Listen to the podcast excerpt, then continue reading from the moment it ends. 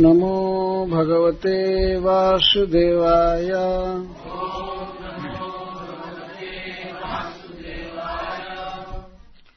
श्लोक चौबीस से चालू अजामिलोप्यथा कर्ण्य।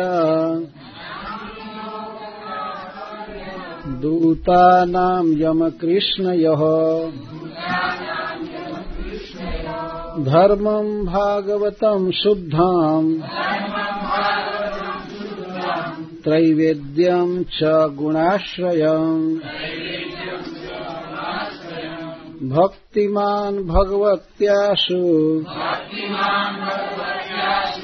महात्म्यश्रमणाद्धरेः अनुतापो महानासीत् स्मरतो शुभमात्मनः। अजामिलः। अजामिल। अपि भी। अथ। इस प्रकार। आकर्ण्या। सुनकर। दूतानाम दूतों का। यम कृष्ण यमराज और कृष्ण के। धर्म। धर्म। भागवतम। भगवत विषयक। शुद्धम शुद्ध। त्रैवेद्याम तीनों तीनों वेदों में प्रतिपादित। च और गुणाश्रयम। गुणों पर आधारित भक्तिमान। भक्ति से युक्त भगवती। भगवान में। आशु। शीघ्र। महात्म श्रवणात् महिमा सुनने से। हरे श्री कृष्ण की। अनुताप। पश्चाताप महान। बहुत अधिक। आशीत हुआ। स्मरत। स्मरण करके। अशुभम। दोष। आत्मन। अपना। तो इसके पूर्व यह कथा हो चुकी है कि जमराज के दूत वहाँ से भाग गए। तो अजामिल भगवत पार्षदों से कुछ बातचीत करना चाहा और धन्यवाद ज्ञापन करना चाहा थैंक्स देना चाहा। बहुत अबलाइज हुआ था दूत, भगवत दूतों का। लेकिन जब उन लोगों ने देखा कि यह हमें धन्यवाद देना चाहता है, हमारी प्रशंसा करना चाहता है तो वे लोग तुरंत ही अंतर्हित हो गए। अब इसके बाद अजामिल क्या किया, इसका वर्णन श्रील सुखदेव गोस्वामी कर रहे हैं। अजामिलोप्यथा कर्ण्य दूता नाम जम कृष्ण यो धर्मम भागवतम शुद्धम त्रैवेद्यम च गुणाश्रयम। अजामिल श्री जमराज जी और श्री विष्णु के, कृष्ण के दूतों के संवाद को खूब अच्छी तरह से सुना आकर्ण्य का अर्थ है कि अपना कान लगा करके खूब अच्छा तरह से सुना तो भगवान के पार्षद शुद्ध भागवत धर्म का वर्णन कर रहे थे। और इसके पहले श्री जमराज जी के दूतों ने गुणाश्रयम, त्रैवेद्यम, धर्मम का प्रवचन किया। दोनों धर्म पर ही प्रवचन था। तो खास करके भगवान की महिमा सुन करके, महात्म श्रवणाद हरे है, हरि की महिमा सुन करके, अर्थात भगवान के नाम की जो महिमा वर्णन की जा रही थी तो उसके द्वारा भगवान की ही महिमा का वर्णन हो रहा था। क्योंकि भगवान का नाम इतना महान है तो प्रकारांतर से भगवान की महिमा का वर्णन किया भगवान के पार्षदों ने। तो इसको सुनकर अजामिल तुरंत ही भगवान के प्रति महान प्रेम से युक्त हो गया, भक्ति से युक्त हो गया। भक्तिमान भगवत आशु महात्म श्रवणाधरे। आशु आशु का अर्थ है शीघ्र। आपने सुना, यदि संस्कृत श्लोकों को बोला जाए ठीक से, खूब राग के साथ, तब भी चार पाँच मिनट से ज़्यादा नहीं लगेगा। भगवान के पार्षदों ने जो प्रवचन किया, केवल इतनी सी कथा सुन करके, जिसमें भगवान की महिमा का वर्णन हुआ, अजामिल भक्तिमान भगवती आस। भगवान के प्रति महान भक्त हो गया। यह एक बहुत ही आशादायक, भरोसा देने वाला वर्णन है। इतना गिरा हुआ व्यक्ति, इतना पापी व्यक्ति, और भगवान के बारे में पाँच मिनट का प्रवचन सुन करके भगवती आशु भक्तिमान आशु भगवान के प्रति भक्ति से युक्त हो गए। हरे महात्म्य श्रवणात् यह इस शब्द पर ध्यान देना चाहिए। वास्तव में भगवान के विषय में ठीक ठीक वर्णन किया जाए, भगवान के गुणों का वर्णन किया जाए और किसी भाग्यवान जीव को सुनने का अवसर मिले तो सुनने मात्र से भगवान में भक्ति उत्पन्न हो जाती। कैसा व्यक्ति सुना, आप लोग कई दिनों से इस बात पर विचार कर रहे हैं, जो मृत्यु सज्जा पर पड़ा हुआ है और उस समय भी अपने पुत्र के स्नेह से आक्रांत है। पुत्र स्नेह परवश होकर के वह अपने पुत्र का नाम पुकारा। कोई श्रद्धा नहीं थी भगवान के नाम में। कोई ज्ञान नहीं था, कुछ नहीं था। जीवन पूरा पापमय बीता था। केवल भगवान केवल जमराज जी के दूत ही इसके पापों का वर्णन नहीं किए हैं। सुखदेव गोस्वामी भी कहते हैं, कि बहुत पापी था बिजोड़ पापी था ऐसा मैच मैच करने वाला कोई दूसरा नहीं था इसके सामने। लेकिन ऐसा व्यक्ति भी भगवान के पार्षदों का प्रवचन सुनकर तुरंत भक्तिमान आशु भगवत, शीघ्र भगवान के प्रति भक्ति से भर गया यह महात्म श्रवण, भगवान के कथा श्रवण की महिमा है। और जब भगवान के प्रति भक्ति उत्पन्न हुई, तब अपना अशुभ याद आने लगा। आत्मन अशुभम स्मरत हमने क्या क्या गलत किया, क्या क्या पाप किया, अब अपने पूर्व जीवन मतलब इस जीवन के बीते हुए समय पर पश्चाताप होने लगा। अनुताप महानाशिक अनुताप होने लगा। अनुताप का अर्थ होता है पश्चाताप। पश्चात का भी अनु अर्थ होता है। बाद में कोई गलत काम करके और बाद में किसी व्यक्ति को अपने दोषपूर्ण कर्म के कारण पश्चाताप होने लगे, हृदय में आग लगे मतलब अफसोस होने लगे तो इसको अनुताप कहते हैं। किसी व्यक्ति के जीवन में सुधार के लिए अनुताप बहुत महत्वपूर्ण कार्य है। जब तक किसी व्यक्ति के जीवन में ये नहीं हो रहा है कि मैंने बहुत गलत किया, अपने जीवन बिता दिया, विषय भोग में, कृष्ण का भजन नहीं किया तब तक वो व्यक्ति भजन ठीक से कर नहीं पाएगा। जो व्यक्ति ये मानता है कि नहीं, हम जो भी कर रहे ठीक कर रहे हैं, और पहले जैसा अज्ञान में बीता बीता, उसके लिए क्या शोक करना है? कभी कभी आदमी सोचता पहले का सोच कर क्या मरना है? अब आगे करना चाहिए। लेकिन अनुताप होना, यही भविष्य में सुधरने का लक्षण है। अपने करनी पर पश्चाताप होना हरि हरि विफले जन्म गवाइन मानुष जन्म पाइया राधा कृष्ण ना भजिया जानिया, सुनिया विष खाई नरोत्तम दास ठाकुर जी कहते हैं, हाय हाय, मैंने व्यर्थ जीवन बिता दिया। मनुष्य का शरीर मिला, परंतु राधा कृष्ण का भजन नहीं किया। भजन तो नहीं किया, वो तो गलत है ही, जानिया सुनिया विष खाए। और ऊपर से पॉइजन खा लिया, विष खा लिया। वह भी नहीं है कि कोई बताने वाला नहीं था। बताने वाले थे, कहते थे कि अरे पॉइजन है पॉइजन है। शास्त्र और साधु बताते हैं कि ये विष है विष है, जानिया सुनिया, जानते हुए, सुनते हुए उठाकर पी लिया, हाय रे।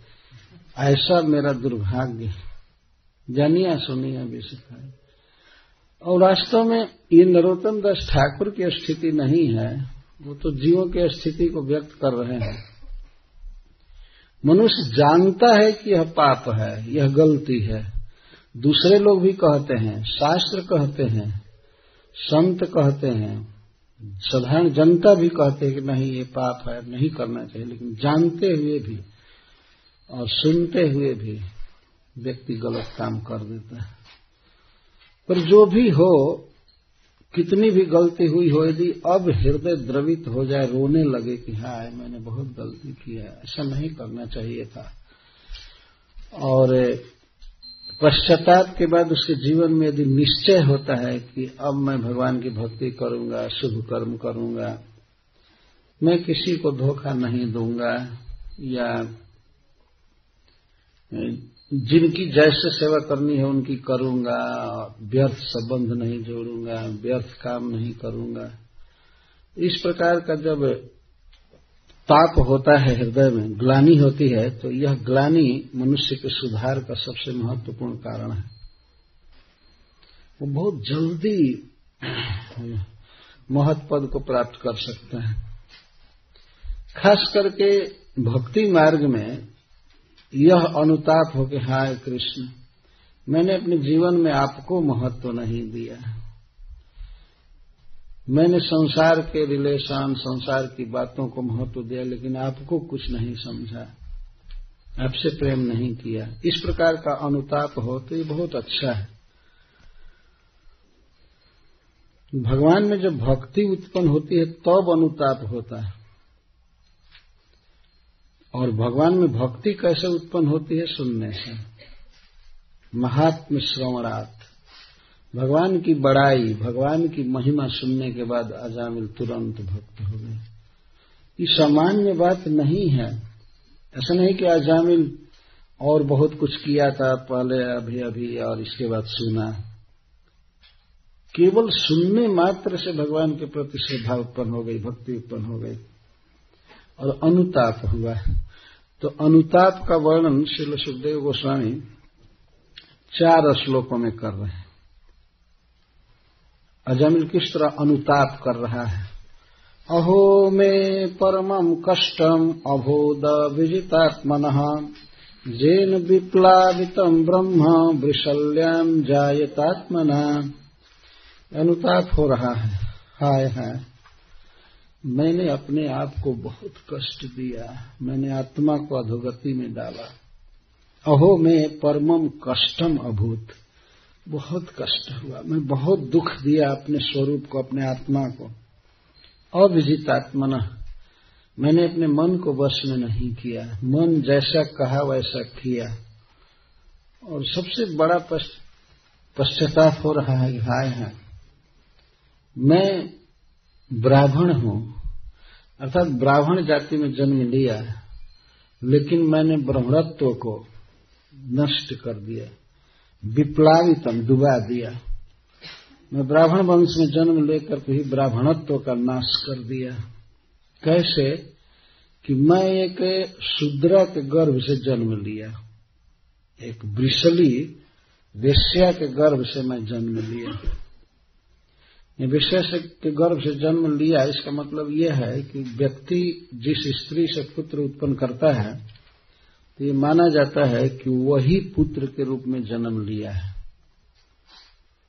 तो इसीलिए विवाह बहुत शुद्ध वंश में शुद्ध कन्या से करना चाहिए, क्योंकि व्यक्ति को उसके गर्भ से जन्म लेना पड़ता है। इसीलिए पत्नी को जाया कहते हैं।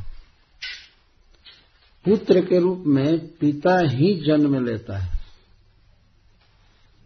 आत्मा वही पुत्र जायते इति सत्वती श्रुति। श्रुति कहती है कि व्यक्ति स्वयं ही पुत्र के रूप में जन्म लेता है स्त्री के गर्भ से।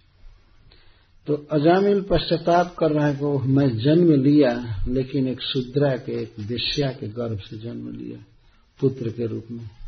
अर्थात मैंने ब्राह्मणत्व का नाश किया और ऐसी अशुद्ध है गिरी हुई स्त्री का मैंने संग किया और ई पुत्र के रूप में जन्म लिया तो ब्राह्मणत्व तो गया और शूद्र के रूप में जन्म लिया। वो भी शूद्र में भी कई गुना नीचे का शूद्र कह रहा है। ये विवाह एक बहुत पवित्र बंधन है। भगवान के द्वारा यह स्थापित किया हुआ है। जो व्यक्ति विवाह के द्वारा बंधता है किसी स्त्री से और शुद्ध ढंग से संतान उत्पन्न करता है तो उसकी उन्नति होती है। भगवान की दृष्टि में प्रशंसा का पात्र होता है। लेकिन अपनी विवाहिता पत्नी के अतिरिक्त यदि किसी भी स्त्री का संसर्ग करता है तो घोर पाप करता है और इसका बहुत बड़ा दंड भोगना पड़ेगा। तो किसी व्यक्ति को इस विषय में सावधान रहना चाहिए कि हम ऐसी स्त्री का संग नहीं करेंगे जिसके गर्भ से हमें जन्म लेना पड़े और वो बहुत निकृष्ट हो, विवाह से बाहर हो, ये हो, वो ये पहला अफसोस हो रहा है। अहो, जेन विप्लावितम ब्रह्म वृषल्याम जायता आत्मना। मैं वृषली के शूद्रा के गर्भ से जन्म लिया और ब्राह्मणत्व का नाश कर दिया, हाय है धिङ्माम् विगर्हितम् सद्भिर्दुष्कृतम् कुलकज्जलम्। हित्वा बालम सतीम यो हम सुरापाम असतीम अगाम धिक्कार है मुझे धिंग माम धिग माम माम मुझको धिक्कार है। मैं इस संसार में बहुत नीच व्यक्ति हूँ। सदभि बिगर हितम संतों के द्वारा, सज्जनों के द्वारा मेरा जीवन निंदित रहा है। अब ये बुद्धि आ रही उसमें तो गाँव के लोग चाहे पूरे क्षेत्र के लोग गाली देते थे कि ये ब्राह्मण चंडाल हो गया, ये हो गया। उस समय इसको कोई पता नहीं था। अब पता लग रहा है। सदभी विगरहितम। विगरहित का अर्थ निंदित। मैंने ऐसा आचरण किया जो सज्जनों के द्वारा निंदित रहा। हमेशा मेरी निंदा हुई। दुष्कृतम। मैंने दुष्कर्म किया दुष्कृतम बहुत गलत कार्य किया, बहुत अपराध किया, पाप किया, महापातक किया। कुल कज्जलम मैं अपने कुल के लिए काजल हूँ। का अपने खानदान में दाग लगा दिया। कुल कज्जलम कज्जल मतलब काजल, मैंने कुल का कलंक हो।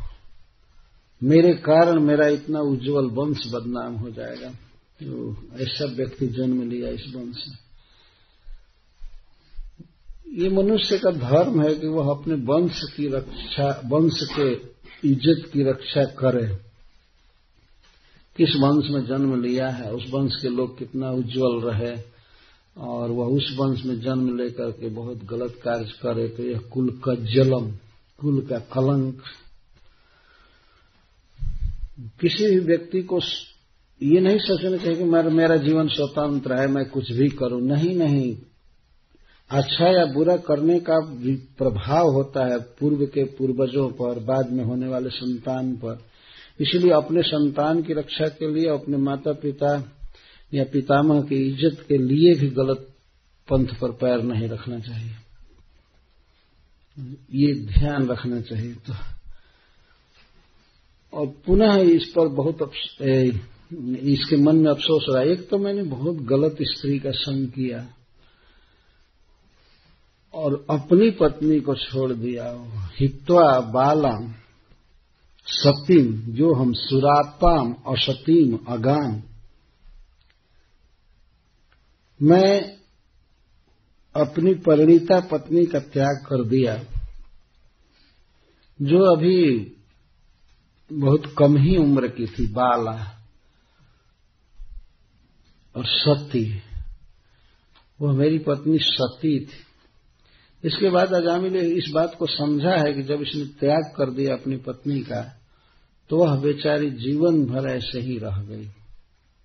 उसने फिर दूसरा विवाह नहीं किया अथवा किसी भी परपुरुष के प्रति मन नहीं दौड़ाया। इस बात को अजामिल समझ रहा है कि सती, मेरी पत्नी सती थी।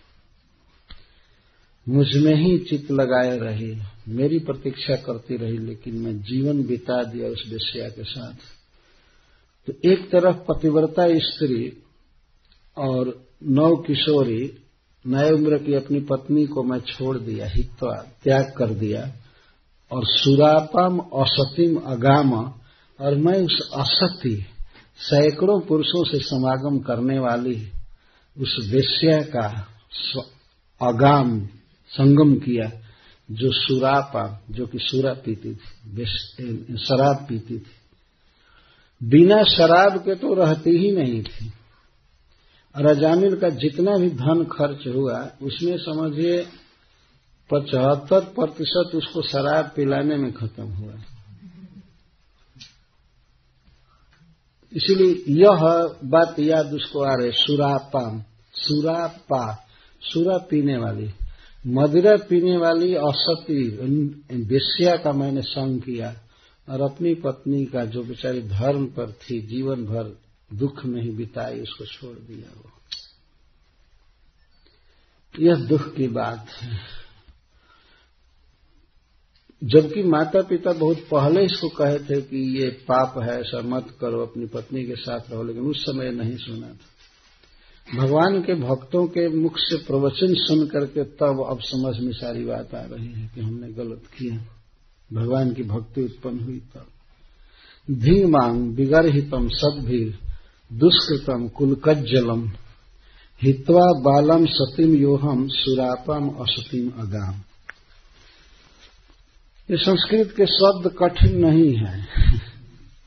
जो लोग हिंदू जाति में जन्म लिए हैं तो वे तुरंत समझ सकते हैं। और वास्तव में संस्कृत भाषा भारत के सभी प्रदेशों के लिए ये जन ज्ञात भाषा है। कोई भी शब्द इसमें है, थोड़ा सा अर्थ किया जाए तो तुरंत आदमी समझ जाएगा। असती, सती, एक ही श्लोक में शब्द आ रहा है। बाला बाला का अर्थ होता है कम उम्र की स्त्री। और सुरापा, सुरा पीने वाली असती का मैंने संग किया। तो यह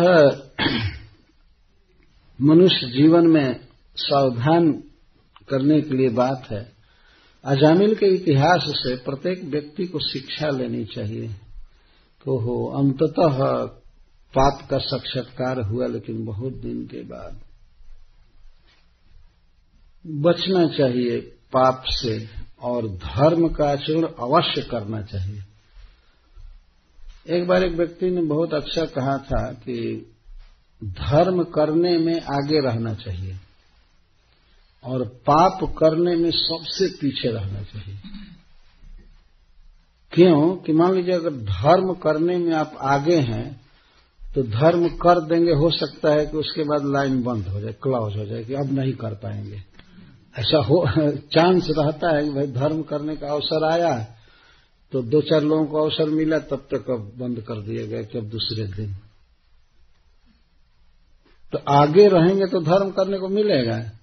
और पाप करने में सबसे पीछे रहना चाहिए, क्योंकि पाप करके तो हो सकता है कुछ को पाप करने का अवसर मिले, तब तक बंद कर दिया जाए कि पाप नहीं कर पाएँगे।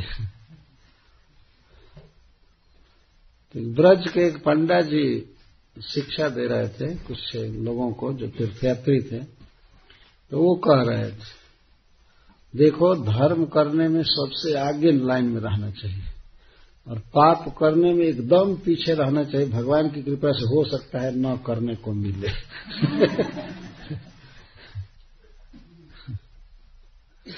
इतिहास इसीलिए सुना जाता है। यह जो हम लोग इतिहास सुन रहे हैं जामिल का तो केवल इतना ही नहीं है कि हाँ हम भगवान की महिमा जान गए भगवान नाम की भगवान का नाम जप करेंगे।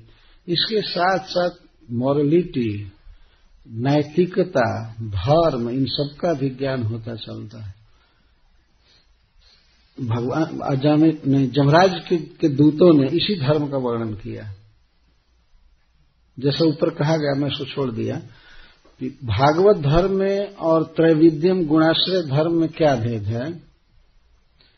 वो इस तरह से है। भागवत धर्म का अर्थ है, जीव और भगवान में नित्य संबंध है और भगवान को संतुष्ट करना ही जीव का एकमात्र धर्म है। तो जीव भगवान की जब भक्ति करता है और और देह आदि की उपाधि से शून्य होता है ये नहीं सोचता, मैं इस घर का हूँ, इस वर्ण का हूँ, इस आश्रम का हूँ, इसका हूँ इसका हूँ। इसलिए मुझे भगवान की सेवा करनी चाहिए। नहीं मैं भगवान का हूँ, मैं और कुछ नहीं हूँ। न मैं किसी वर्ण का हूँ, न किसी आश्रम का हूँ। न मैं सन्यासी हूँ, न वानप्रस्थी हूँ, न ब्रह्मचारी हूँ, न गृहस्थ न मैं ब्राह्मण हूँ, न क्षत्रिय हूँ, न वैश्य हूँ, न शूद्र हूँ। और किसी भी, किसी संस्था का नहीं, किसी परिवार का नहीं, मैं किसी का नहीं हूँ, मैं कृष्ण का हूँ। यह जो जीव का डायरेक्ट स्वरूप है भगवान के साथ और इस भावना में आकर के, इस भाव में स्थित होकर जब वो कृष्ण की सेवा करता है तो इसको कहते हैं सर्वोपाधि विनिर्मुक्तम तत्परत्व निर्मलम। हृषि किरण हृषि के सेवनम भक्ति रुचित यह है भागवत धर्म। लेकिन इस संसार में जीव की ऐसी स्थिति है कि वह अनेक उपाधियों में ग्रस्त है। जैसे हम लोग हैं प्रकट एक उदाहरण मेरा देखिए। तो कुछ भी हो, मैं भगवान का नित्य शुद्ध अंश हूँ, लेकिन इस समय देह के भीतर तो यह है कि मैं भारत का हूँ, मैं सन्यासी हूँ, मैं स्कान का हूँ, मैं ये हूँ, वो हूँ। तो ये इस भावना पर आधारित होकर के जो मैं भजन कर रहा हूँ तो ये है सोपाधिक भजन। इसको त्रैगुण्यम कहते हैं? यह गुण का अर्थ देह यह प्रकृति के तीनों गुण हम स्त्री हैं, इसलिए हमारा धर्म है, पति की सेवा करना है। लेकिन जीव तो स्त्री नहीं है। परंतु कुछ भी हो, स्त्री है चाहे नहीं है, लेकिन वर्तमान में वो स्त्री शरीर में है तो स्त्री शरीर के अनुसार ही उसको चलना होगा। भक्ति भी करेगा उसी के अनुसार, धर्म करेगा उसी के अनुसार।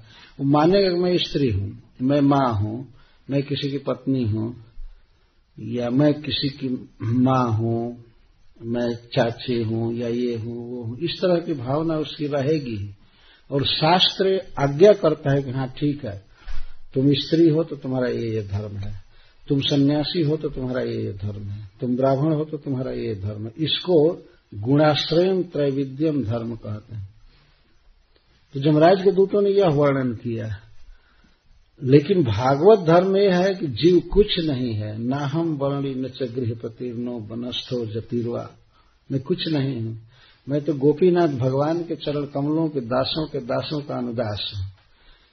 यह जो प्लेटफॉर्म है भागवत धर्म का है और वास्तव जो स्थिति है जीव की इस समय, वो तो देह में है ही। या तो ब्राह्मण है, क्षत्रिय है, अथवा सन्यासी है, ये है तो उसके अनुसार उसकी कुछ ड्यूटी होती है। धीरे धीरे वो बढ़ता है भवसागर के पार। तो इन दोनों को सुना, अजामिल। दोनों को ध्यान से सुना है। तो इस प्रकार से जब देह के धरातल पर जीव है ही, और इसी तरह से भगवान की भक्ति करनी पड़ेगी तो उस समय यह जो अनुताप हो रहा है, बहुत उपादेय है, ऐसा होना चाहिए। ऐसा नहीं सोचना चाहिए व्यक्ति को, अगर हम देह है ही नहीं, कोई पाप तप हो ही नहीं सकता है हमसे। हम तो स्पिरिचुअल हैं। हमसे क्या पाप होगा? कुछ नहीं हो सकता है। हम देह है ही नहीं। कई कई बार लोग उदाहरण दे देते हैं, आत्मा निष्पाप है, पाप हो ही नहीं सकता, कुछ नहीं कर सकता। क्यों नहीं हो सकता है? तो आत्मा तो निष्पाप मान ली, गलती करता है तो गलत नहीं लगेगा। आत्मा को भूख क्यों लगती है?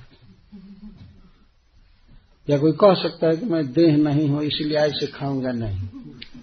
तो कितना दिन देह नहीं रहेंगे? तो तुरंत देह मैं मानना पड़ेगा, नहीं नहीं, मैं देह हूँ, मुझको भोजन चाहिए।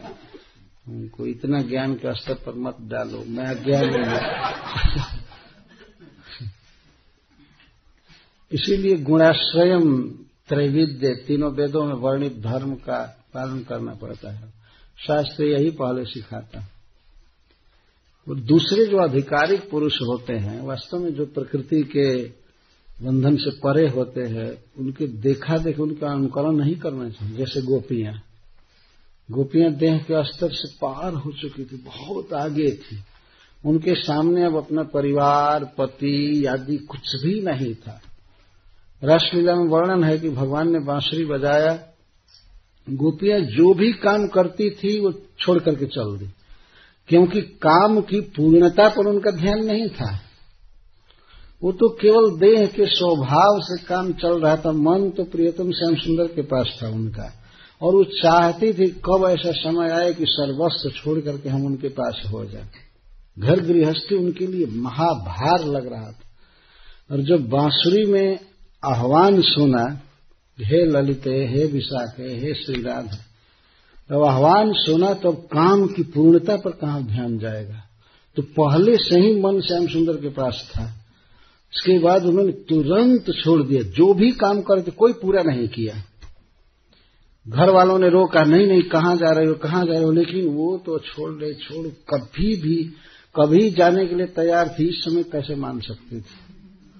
तो वह जो स्थिति थी, वह भगवान के साथ आत्मा का जो नित्य संबंध है, उस पर वे आरूढ़ थी। पर हम लोगों की स्थिति ऐसी नहीं है। देह के धरातल पर हम हैं। देह के अनुसार ही चलना पड़ेगा। समाज के अनुसार चलना पड़ेगा। तो इस स्थिति में अजामिल विचार कर रहा है हाय है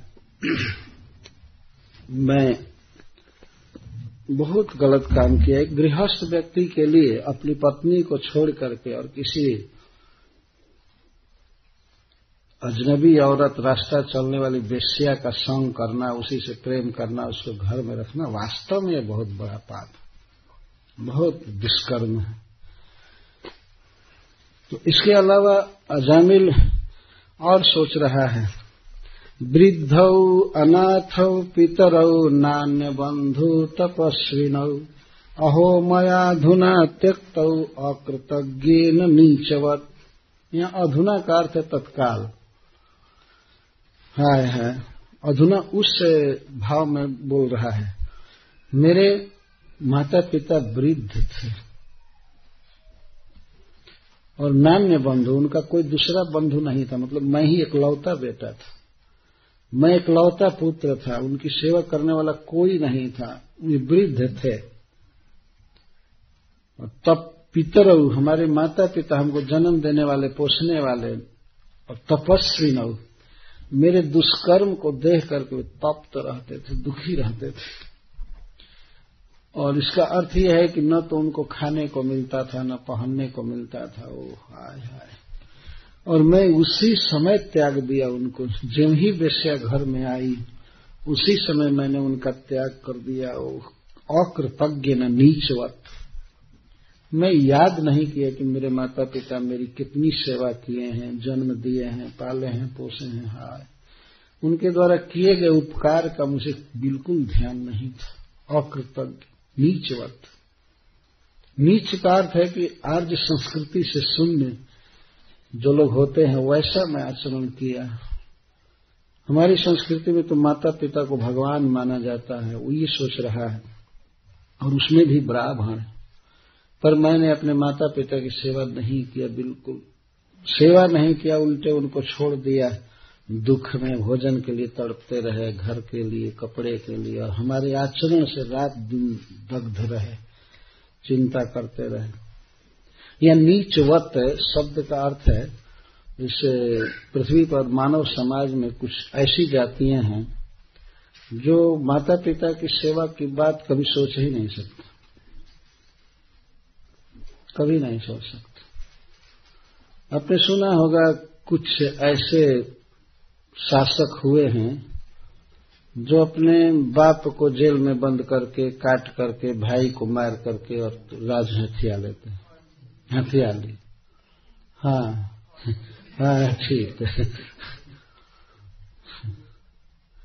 ताजमहल बनाने वाला शाहजहां जेल में बंद किया गया था। किसके द्वारा? अपने बेटा के द्वारा। और आप सुनकर आश्चर्य करेंगे, जब ताजमहल बनाने वाला शाहजहां जेल में था तो उसको आज्ञा थी औरंगज़ेब की कि इसको जितना पानी माँगता है, उतना पानी नहीं देना चाहिए। तो जितना ज़रूरत पड़ती उतना नहीं देना चाहिए, थोड़ा पानी देना चाहिए। एक दिन भारत का बादशाह था वह व्यक्ति, और उसको जेल में बंद किया गया तो भर पे पानी भी नहीं मिलता एक दिन गया शाहजहां औरंगज़ेब जेल में और पूछा कैसे हैं बाप जी ठीक है? तो शाह जहाँ कहा है, ये सब जगह चर्चित विषय है। शाहजहां कहा कि, अरे नालायक, मुझे बहुत बड़ा अफसोस है कि मेरा जन्म हिंदू में क्यों नहीं हुआ कि हिंदू लोग तो अपने मरे हुए बाप को भी पानी देते हैं, तुम तो जीवित को पानी नहीं दे रहे मुझे बहुत बड़ा अफसोस है कि मैं हिंदू कौम में क्यों नहीं जन्म लिया।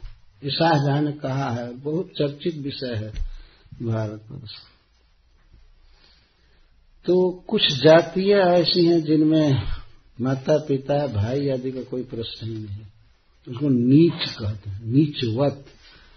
तो अजामिल को ये या, बात याद रखा है आज संस्कृति से शून्य मलेच्छ और यवन की तरह मैं नीच काम किया। मैं अपने माता पिता की सेवा नहीं किया। जिस व्यक्ति को अभी अवसर है कि माता पिता की सेवा वो कर सकता है तो वास्तव में जी भर करके सेवा करनी चाहिए। उससे बहुत बड़ा आशीर्वाद मिलता है। श्रीमद भागवत में तो लिखा गया है कि माता पिता यदि आशीर्वाद दे तो व्यक्ति को भगवान कृष्ण की प्राप्ति हो जाएगी। ये प्रश्न होता है अगर माता पिता स्वयं भक्त नहीं है तो कैसे आशीर्वाद देंगे? नहीं, उनका आशीर्वाद लगता है, भगवान की व्यवस्था है। आशीर्वाद जब प्रसाद बिंदते परम। उस टीका में श्री प्रसिद्ध स्वामी जी कहते हैं कि माता पिता की प्रसन्नता से भगवान भी मिल जाते हैं। जत प्रसाद बिंदते परम परम परमेश्वरम। तो और वैसे भी न्याय अगर देखिए तो माता पिता की सेवा कोई कर रहा है तो कोई ऐसा नहीं है कि अपनी ओर से एहसान लाद रहा है। वो जितने किए हैं, उसको भी पूरा भी नहीं कर सकता है। जीवन भर सेवा करता रहे, तब भी उन्होंने जो किया है, उसको पूरा नहीं किया जा सकता। ऐसा नहीं है कि हम ऊपर से बहुत कृतज्ञ होकर के या एहसान डाल रहे हैं या और ज़्यादा कर रहे हैं। हमारी जो सेवा किया उससे ज़्यादा की कर ही नहीं सकता है जीव यदि देवता की तरह आयु मिले लंबा और माता पिता की निरंतर सेवा करे, तब भी वो व्यक्ति ऋण से मुक्त नहीं हो सकता। राजा मिले, पश्चाताप कर रहा है। क्या मेरे माता पिता वृद्ध थे और उनका कोई दूसरा सहारा नहीं था, दूसरा बंधु नहीं था, पुत्र नहीं था। मेरे व्यवहार से वे जलते थे और खाने पीने बिना तकलीफ़ भोग रहे थे, लेकिन मैंने उनका त्याग कर दिया। और उसी समय, अधुनाकार थे उसी समय। तो सोहम व्यक्तम पतिश्यामी नरके भृषदारुणे धर्मघ्ना कामिनो जत्र बिंदंती जमजातना। मैं निश्चित नरक में गिरने वाला था, निश्चित।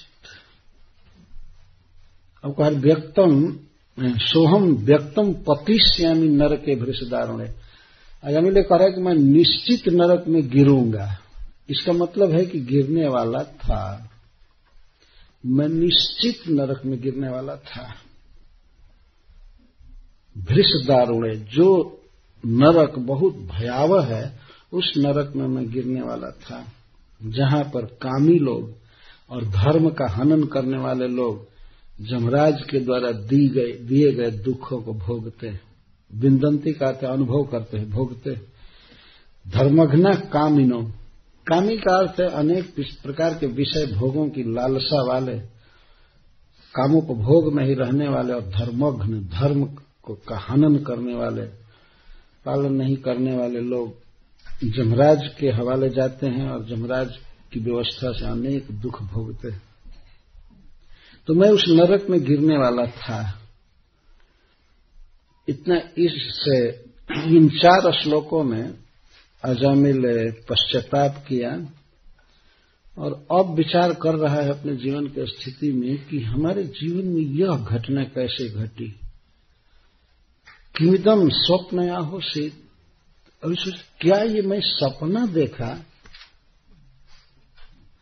किम इदम स्वप्न जो मैं अभी अभी देखा कि तीन भयानक व्यक्ति आकर के हमारे गले में पास बांधकर पृथ्वी से नीचे खींच रहे थे, नरक की ओर, और चार सिद्ध आकर के हमें बचा दिए, देवता आकर के बचा दिए। क्या ये सपना था? अपनी स्थिति पर जल्दी विश्वास नहीं हो रहा है। क्या हमको बचाने के लिए कोई आएगा? मैं इतना नीच व्यक्ति हूँ, हमको कोई देवता क्यों बचाने आएगा? तो कहता है आहोश्रित ये क्या ये क्या स्वप्न है आहोश्रित अथवा साक्षात दृष्ट में याद होता हूँ कि सचमुच में साक्षात देखा हूँ।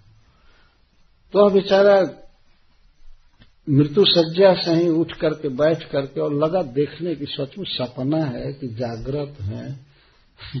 जागृत दशा में मैं सब देखा हूँ कि सपना देखो तो वास्तव में देखा था साक्षात दृष्टम लेकिन जब अपनी स्थिति पर विचार करता है तो विश्वास नहीं होता है कि जागृत देखा। अरे, कोई सपना देखा।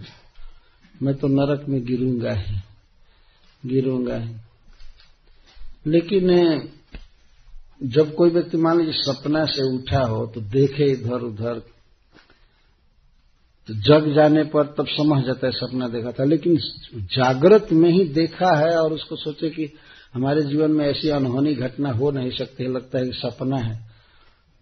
तो वो घर से उठ करके खिड़की से बाहर देख रहा होगा और लोगों को देख रहा होगा और वो लड़का को भी देख रहा होगा, विषया भी उधर कहीं होगी। तो कहते, नहीं नहीं तो साक्षात दृष्ट, साक्षात देखा मैं।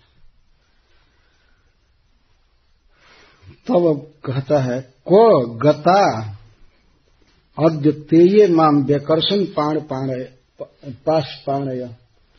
तो वे तीनों जो हमको खींच रहे थे, जिनके हाथ में रस्सी थी वे कहा गए।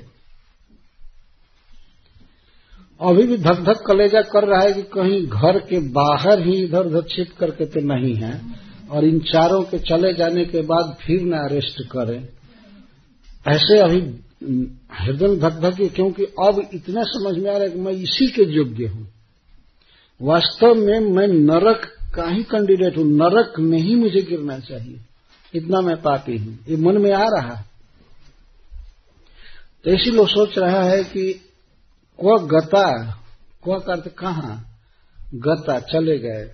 अद्य, अभी अभी, यहाँ अद्य का अभी अभी, ते, क्व गता, ये माम व्यकर्षण। जो मुझको कर्षण कर रहे थे, खींच रहे थे पाश पाणय जिनके पानी में पास था, ऐसे पगहा बंधा हुआ था। रजामिल को वास्तव में खींच रहे थे। तो जो मुझको नरक में गिराने के लिए खींच रहे थे, वे कहाँ गए? वे कहाँ गए और कहाँ से आए थे? और फिर सोच रहा है अथ ते क्व गता सिद्धाश्चत्वारश्चारुदर्शन व्यमोचयन पातकिनम बद्ध्वा पाशरधो भुव। और वे अद्भुत दर्शन सिद्धा। जिनका रूप बहुत सुंदर था, अद्भुत था। इस लोक में मैं न सुना था, न देखा था। ऐसे अद्भुत रूप वाले वे चारों सिद्ध कहाँ गए? कहाँ जाने गए, कहाँ गए का ये मतलब है कि वो कहाँ के थे, फिर कहाँ गए? और वो तीनों भयावह पुरुष कहाँ के थे, कहाँ गए? अद्भुत घटना घट गई ना जीवन में कि मरने का समय आया था, वो पास जो खींच रहे थे, उनको डांट टपट कर भगा दिया गया और जो मुक्त किए थे, उनसे भी परिचय नहीं हुआ, वो भी चले गए। वो भी चारों चले गए। तो क्व गता, कहाँ गए कहाँ गए? ध्यान रखना चाहिए शास्त्र सुनने वाले को कि भगवान के पार्षद सत्य हैं और जमराज के दूत भी सत्य हैं। कहाँ गए? वो तो जब गए, अब जमराज जी के पास शिकायत करने गए कि आपकी आज्ञा विफल हो गई अब संसार में। अब आप ईश्वर नहीं रहे। पता लगाइए कौन ऐसा किए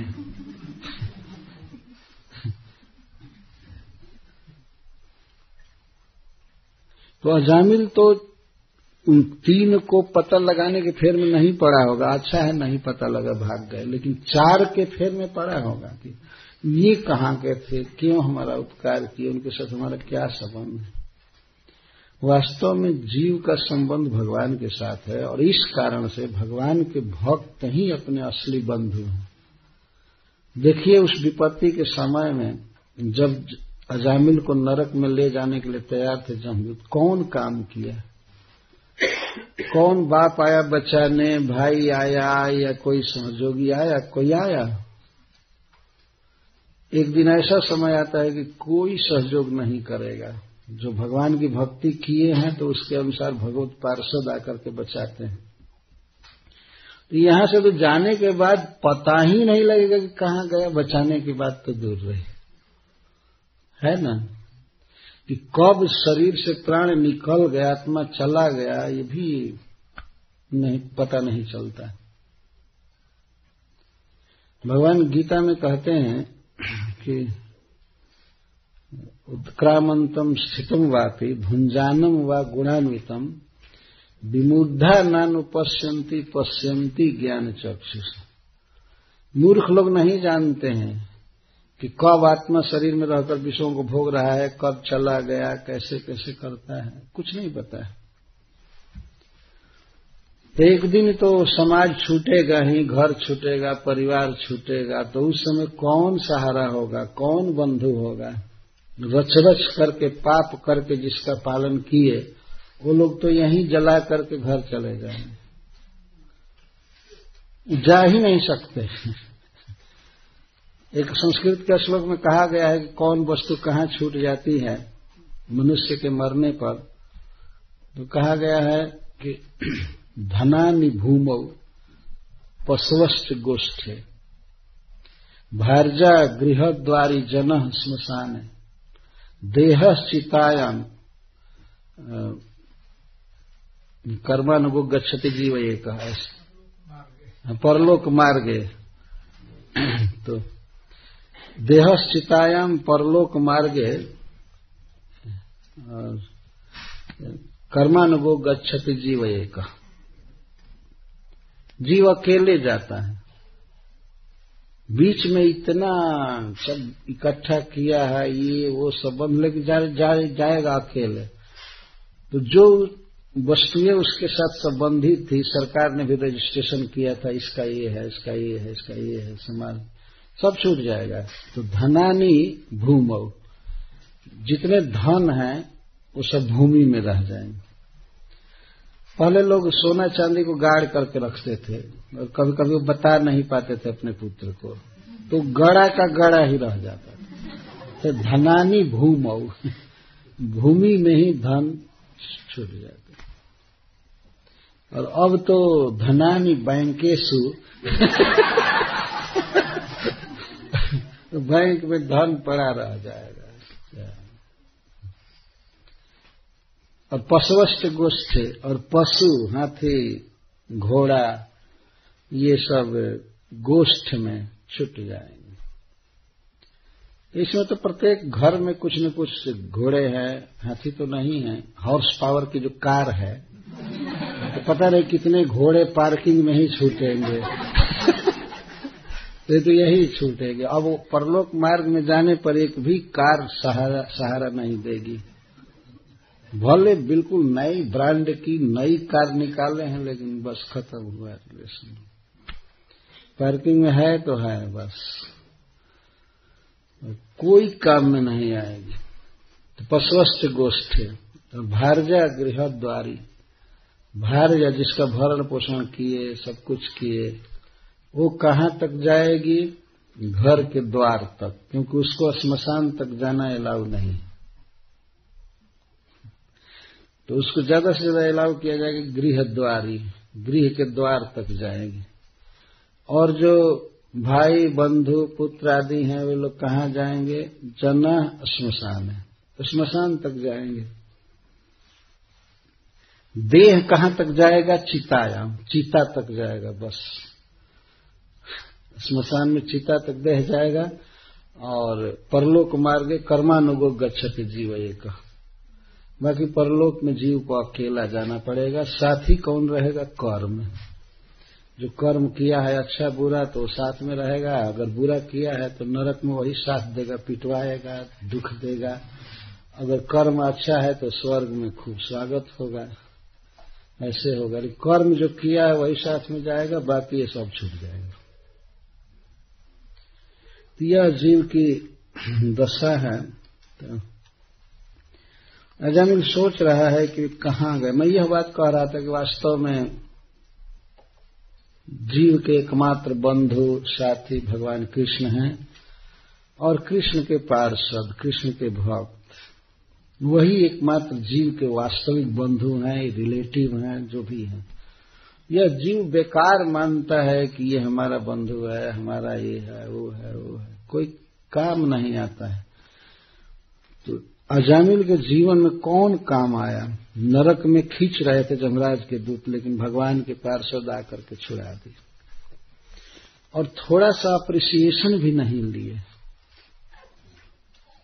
अप्रिसिएशन भी नहीं लिए कि हाँ मैंने अच्छा काम किया, हम लोगों ने अच्छा काम किया, ये किया, वो किया, याद रखना, भूलना मत चल दी ये भी नहीं किए। इन सबसे शिक्षा मिलती है कि वास्तव में भगवान काम आते हैं और कोई काम नहीं आता है। तो अब सोच रहा है कि मैं बहुत बड़ा पापी रहा हूँ इस जीवन में। याद करने पर भी कभी ऐसा नहीं अवसर मिल रहा है कि मैंने कोई पुण्य किया। लेकिन एक बात से मैं अनुमान करता हूँ कि पूर्व में मैं कुछ पुण्य किया हूँ। क्योंकि विबुधोत्तम दर्शने मंगलेन जैनात्मा में प्रसिद्ध थी। अथापि में दुर्भगस्य विबुधोत्तम दर्शन, भवितव्य मंगलेन जैनात्मा में प्रसिद्ध थी। मेरे जीवन में केवल पाप हुआ है, पाप हुआ है, लेकिन ये जो विबुधोत्तम देवताओं में सर्वश्रेष्ठ, भगवत पार्षदों के लिए कह रहा है, इनका मुझे दर्शन मिला और इन्होंने मेरी सहायता किया। यह बिना पुण्य के नहीं हो सकता। बिना पुण्य के नहीं होगा। तो मैंने अवश्य पूर्व जन्म में कुछ पुण्य किया है। मैं दुर्भग हूँ। इस जन्म में महापापी हूँ। दुर्भग, महापापियान, महापापी हूँ। लेकिन पूर्व जन्म में अवश्य मेरे द्वारा कुछ सुकृत हुआ है, जिसके कारण इतने श्रेष्ठ देवताओं का दर्शन मुझे हुआ। है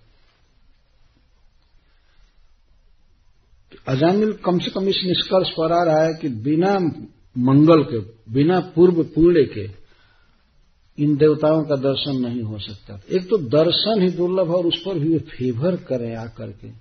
हमारी रक्षा करे कैसे हो सकता था? वास्तव में यह पहले का बहुत बड़ा पुण्यात्मा था अजामिल। जी गोस्वामी पाद जी कहते हैं कि इसी से सिद्ध होता है कि पहले इसने भक्ति किया है। नहीं तो ऐसे ही रास्ता चलते और क्या भगवान के पार्षदों का दर्शन हो सकता है? बड़े बड़े भक्तों को भी भगवान के पार्षदों का दर्शन नहीं हो पाता है। और अजामिल को हो गया तो कार्य से कारण का अनुमान कर रहा है कि अवश्य मेरे द्वारा पूर्व पुण्य हुआ है। इसके कारण भगवान के देवताओं का दर्शन हुआ। जनात्मा में प्रसिद्ध थी जिनका दर्शन करके मेरा मन आज भी आनंद में डूब रहा है। जिनका अर्थ दर्शने न। मैंने उन देवताओं को जब से देखा है, मेरे हृदय में आह्लाद हो रहा है, आनंद हो रहा है। मेरा कितना बड़ा भाग्य है, कितना बड़ा भाग्य है कि मैं इतने श्रेष्ठ देवताओं का दर्शन किया। यदि अब कह रहा है कि यदि पूर्व में मेरा पुण्य नहीं होता अच्छा काम नहीं किया होता तो अन्यथा म्रियमाण से नाशचर वृषली पते वैकुंठ नाम ग्रहणम जिहवा वक्त मिहान अन्यथा यदि मैं पूर्व में पुण्य नहीं किया होता, मेरा कोई पुण्य नहीं होता तो मरते समय मेरे जैसी वेश्या के पालक और अशुद्ध व्यक्ति को, अशुद्ध व्यक्ति की जिहवा भगवान के नाम का उच्चारण कैसे कर सकती थी कैसे संभव तो जन्म जन्म मुनि जतन करा ही अंत राम कहियावत नहीं। अच्छे अच्छे भक्तों को भी लास्ट में नाम नहीं आ पाता है। अरे कह रहे मैं मरने की स्थिति में था, म्रियमाण था, मर रहा था। और अशुच बिल्कुल अशुद्ध मेरा जीवन रहा। यह नहीं केवल मरते समय हमारी व्यवस्था थी। जीवन भर का अशुद्ध, वो ब्रिसली पते, वेश्या का पालन करने वाला मैं था। पति का से पालन करने वाला। सारी कमाई किया, पाप किया और धन ला ला करके वेश्या का पालन किया, अशुद्ध रहा। ऐसी व्यक्ति की जिहवा भगवान के नाम का उच्चारण कैसे कर सकती थी? ये संभव नहीं है। तो भगवान नाम मेरे जीव पर आया, इसका मतलब है कि अवश्य कोई पुण्य हुआ है या कोई पुण्य का अर्थ भगवान की भक्ति, ये समझना चाहिए। अवश्य कुछ न कुछ भगवान की भक्ति हुई है। यह भगवान नाम के विषय में कहा जा रहा है ग्रहण। ग्रहण का अर्थ है कि भगवान का नाम हमारे चित्त पर चढ़ गया, हमारे जिहवा पर आ गया, ग्रहण कर लिया। मैंने भगवान के नाम का उच्चारण नहीं किया। भगवान के नाम ने मेरे जिहवा को पकड़ लिया। ये कह रहा है।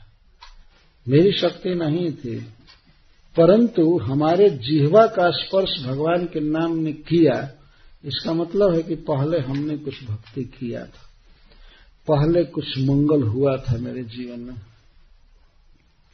नहीं ये न यहाँ से अन्यथा मेरे जैसे व्यक्ति की जिहवा भगवान के नाम का उच्चारण नहीं कर सकती थी। न वक्तुम यह अर्हत। यह सिद्धांत है। शिल प्रभुपाद जी बहुत विस्तार से इस पर कहते हैं कि जो व्यक्ति पवित्र नहीं है, साधु नहीं है, उसके जिहवा पर भगवान का नाम आ ही नहीं सकता है। हरे कृष्णा हरे कृष्णा कृष्णा कृष्णा, हरे हरे। हरे राम हरे राम राम राम, हरे हरे। भगवान के नाम को जिहवा नहीं पकड़ सकती है। भगवान का नाम जिहवा को पकड़ता है। इसीलिए यह कहा गया बैकुंठ नाम ग्रहण जिहवा वक्तु इहारहती। न वक्तुम इहारहती। भगवान नाम की विशेषता है, भगवान का नाम परम आकर्षक है। वो किसी के चित्त को अपनी तरफ़ खींच सकता है, किसी के इंद्रियों में जाकर बैठ सकता है। तो वे लोग महान सुकृतिशाली हैं जिनके जीव पर भगवान का नाम आता है। यह भगवान नाम की कृपा है, दया है कि बैठता है। और जामिल करे कि मैंने अवश्य पुण्य कर्म किया था, इसलिए मेरे जीव पर भगवान का नाम आया अन्यथा नहीं आ सकता था। अरे कहा मैं पापी? और कहा भगवान का मंगलमय नाम? क्व चाहम कितव पापो ब्रह्मघ्नो निरपत्रप। क्व च नारायण ते तद भगवन नाम मंगलम। कहा मैं पापी, धूर्त, ब्राह्मणत्व का नाश करने वाला, निर्लज, और कहा भगवान का मंगलमय नाम? ओ मैं क्या योग्य था कि मेरी जिहवा पर भगवान का नाम आवे? नहीं। विश्वास नहीं होता कैसे भगवान का नाम है, कहा भगवान का मंगलम नाम, दिव्य नाम, और कहा मैं पापी? ये कैसे हुआ? कैसे मेरे जिहवा पर भगवान का नाम आया? क्योंकि जो कुछ भी हुआ है तो भगवान का नाम लेने से ही, भगवान के नाम के कारण ही मैं आज मुक्त हो सका हूँ जमपास से मुक्त हो सका। और भगवान के भक्तों का दर्शन हुआ। मुक्त किया गया यह अर्थ है तो अपने बारे में अजामिल विचार कर रहे, कहा मेरी अस्थिति कितना कंडम, कितना नीचमय और कितना महान भगवान का नाम मंगलमय, कैसे मेरे जीव पर आया? तो अवश्य कोई पुण्य हुआ है। या कृषि की कृपा हुई है मुझ पर। तो कह अतः अब मेरे जीवन में रास्ता मिल गया। सोहम तथा जतिश्यामी जत चितेन्द्रिया निलह। जथान भूय आत्मान अंधे तमसी मध्य तो अब मैं ऐसा यत्न करूँगा, अब मैं आगे ऐसी साधना करूँगा कि मैं अपने को अब अधोगति में नहीं गिरने दूँगा। देखिए, अब तक तो वास्तव में भगवान ने सहारा दिया इसको। लेकिन मनुष्य का एक कर्तव्य है कि जब भगवान या साधु सहारा दे तो कुछ अपना निर्णय, कुछ अपनी साधना भी करने की सोचनी चाहिए। अजामी अब दृढ़ निश्चय कर रहा है। सोहम तथा ज्योतिष्यामी जथा न अंधे तमसी मज्जय आत्मानम। अब मैं वैसा प्रयत्न करूँगा कि अपने को घोर अंधकार में नहीं डुबा पाऊँगा, अविद्या में नहीं डुबा पाऊँगा। ज्ञान हो गया मुझे। अब इससे ज़्यादा क्या अनुभव होगा कि हमारा निस्तार भगवान के नाम ने किया है? भगवान के पार्षदों ने, भगवान ने मेरी रक्षा की है। कैसे जान गया कि भगवान के नाम ने रक्षा की है?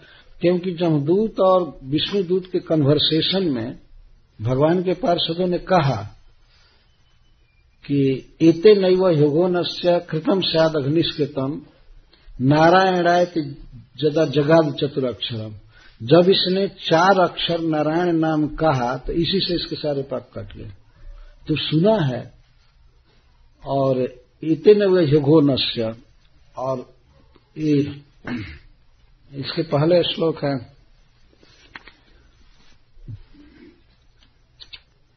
इसके पहले तक स्याद अग्निष्कृत जन कोट्यंग घनसाम अपी। जब इसने भगवान के मंगल में नाम का उच्चारण किया स्वस्थेन नाम का उच्चारण किया तो उसी समय इसके करोड़ों जन्मों का पाप समाप्त हो गया। इस प्रवचन में सुना है अजामिल बहुत ध्यान से। तो उस समझ रहा है कि भगवान के नाम ने मेरी रक्षा की है। क्योंकि भगवत पार्षद देवता से बता रहे थे। तो अब मैं तथा जतिश्यामी अब मैं जत्न करूँगा। तो जत्न में सबसे बड़ा जत्न क्या करेगा? कि भगवान के नाम का रात दिन उच्चारण करेगा। यही सबसे बड़ा जत्न है, सबसे बड़ा धर्म, यज्ञ, तप, दान यही है कि भगवान के नाम का उच्चारण किया जाए। इसी ने रक्षा किया है, प्रैक्टिकली देख चुका है अजामिल। अतः कहता है, सोहम तथा जतिश्यामी अब मैं यत्न करूँगा जिससे मैं घोर नरक में, ये अज्ञान में न अपने को गिरा लू। तो यही जत्न है। सबसे बड़ा काम यही है सबसे बड़ी साधना यही है कि भगवान के नाम का उच्चारण किया जाए। हरे कृष्णा हरे कृष्णा कृष्णा कृष्णा, हरे हरे। हरे राम हरे राम राम राम, हरे हरे। जत चित्तेन्द्रिया नीला मैं अपने चित्त को, इंद्रियों को और प्राण को वश में करूँगा। अनिल प्राणवायु को। मैं अपने प्राणवायु को और अपने मन को मतलब चित्त को और इंद्रियों को वश में करूँगा और मैं ऐसा जत्न करूँगा, सब ओर से मन हटा करके भगवान के नाम का जप करूँगा, भगवान की भक्ति करूँगा, जिससे कि अब मैं अपने को गिरने नहीं दूँगा। जथा न भूय आत्मान अंधे तमसी मज्जय। अब मैं अपने को घोर अंधकार में नहीं डुबाऊँगा। यह है किसी व्यक्ति का शुभ निर्णय। God help them who help themselves भगवान तो मदद कर ही दिए। वास्तव में अजामिल ने तो देखा डायरेक्ट कि जम्पास काट दिया गया मैं मुक्त कर दिया गया। लेकिन क्या हम लोगों के लिए यह दृष्ट विषय नहीं है क्या? यदि भागवत में श्रद्धा है किसी की तो उसको तो ऐसा ही मानना चाहिए कि मैं भी देख रहा हूँ। ये दृष्ट विषय समझना चाहिए। केवल अजामिल के लिए ये सत्य नहीं है। जो लोग भागवत सुनते हैं, उनके लिए ये सत्य है कि वास्तव में ऐसा हुआ और भगवान के नाम ने रक्षा किया। इसलिए हमें अब दृढ़ संकल्प करके भगवान का नाम जप करना है और कीर्तन करना है। बस ये, यही सबसे बड़ा जत्न है। अजामिल कह रहे सोहम तथा जतिश्यामी अब मैं जत्न करूँगा। यत्न करने का मतलब मैं काम करूँगा, साधना करूँगा, निरंतर कृष्ण का नाम रटूँगा। और मुझे विश्वास हो गया कि ऐसा करने से मैं कभी भी अंधकार के अज्ञान समुद्र में नहीं डूबूँगा, अपने को बचा लूँगा। अब दृढ़ निश्चय कर रहा है। जमपास से मुक्त होकर के अब भगवत भजन का निश्चय कर रहा है। कोई दूसरा संगी नहीं है अपने निर्णय को सुनाने के लिए उसको। दूसरा कोई सहयोग नहीं दे रहा है। कोई समाज नहीं है जो उसको कहे कि हाँ हाँ भजन करना चाहिए।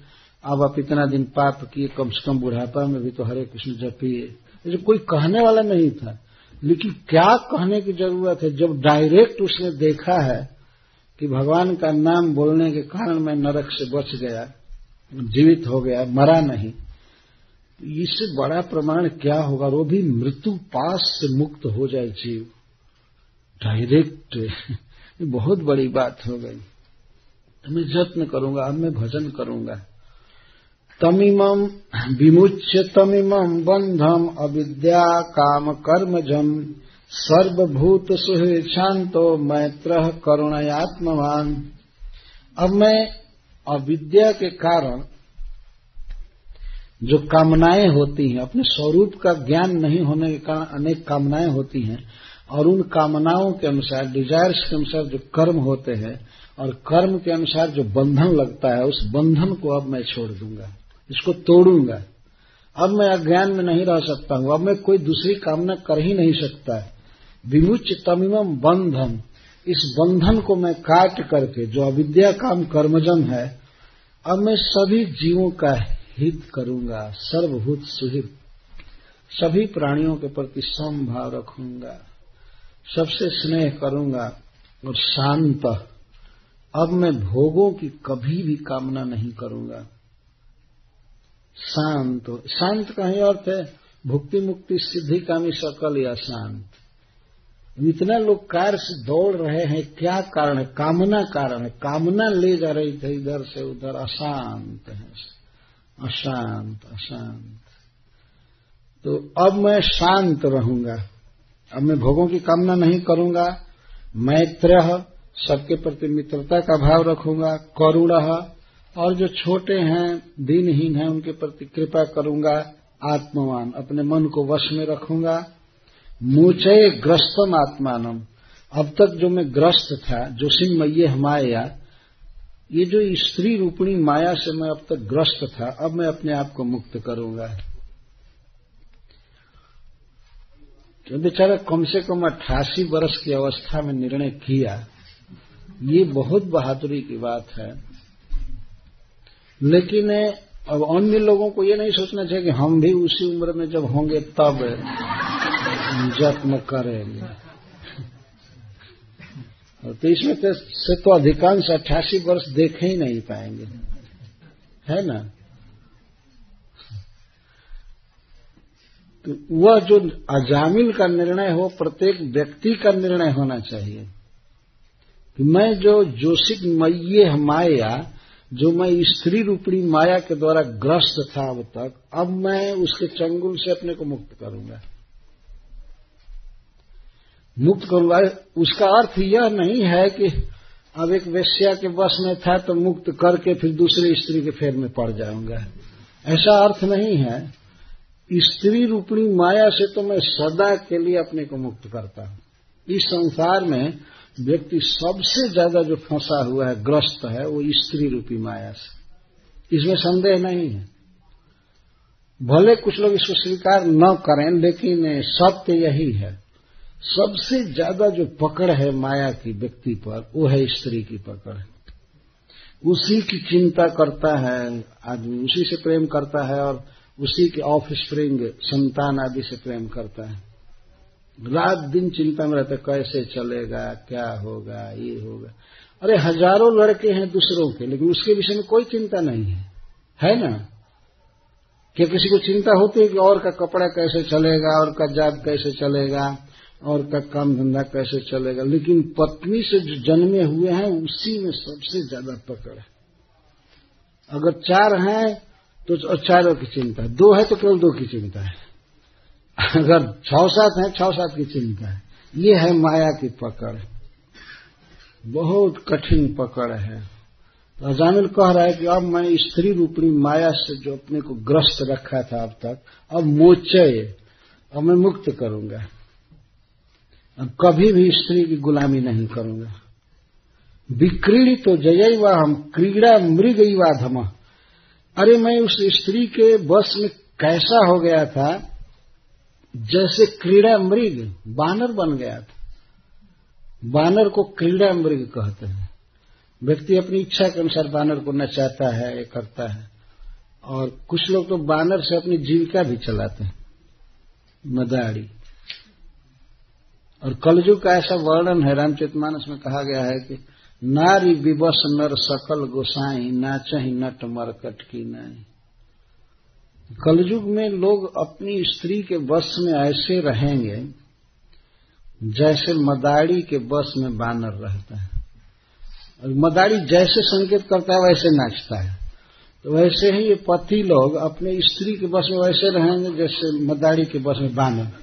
आज ये करना है, आज ही करना है। जो जैसे वो नचाते है, वैसे वो नाचते हैं।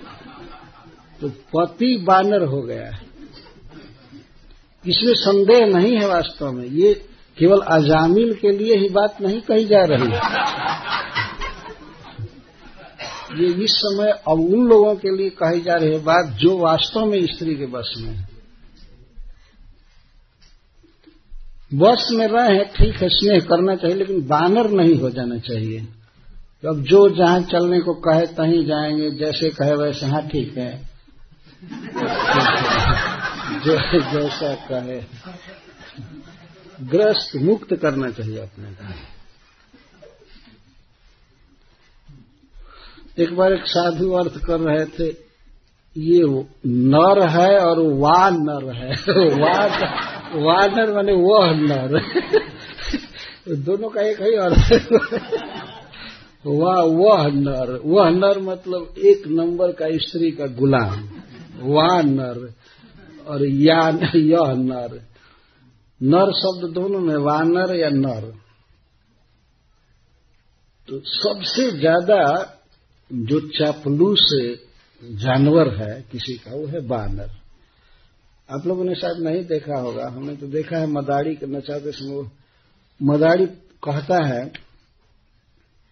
कि ये बताओ कि कोई पुरुष अपने स्त्री के पैर पर कैसे गिरता है? तो तुरंत गिर करके बताने लगा। हमें देखा था।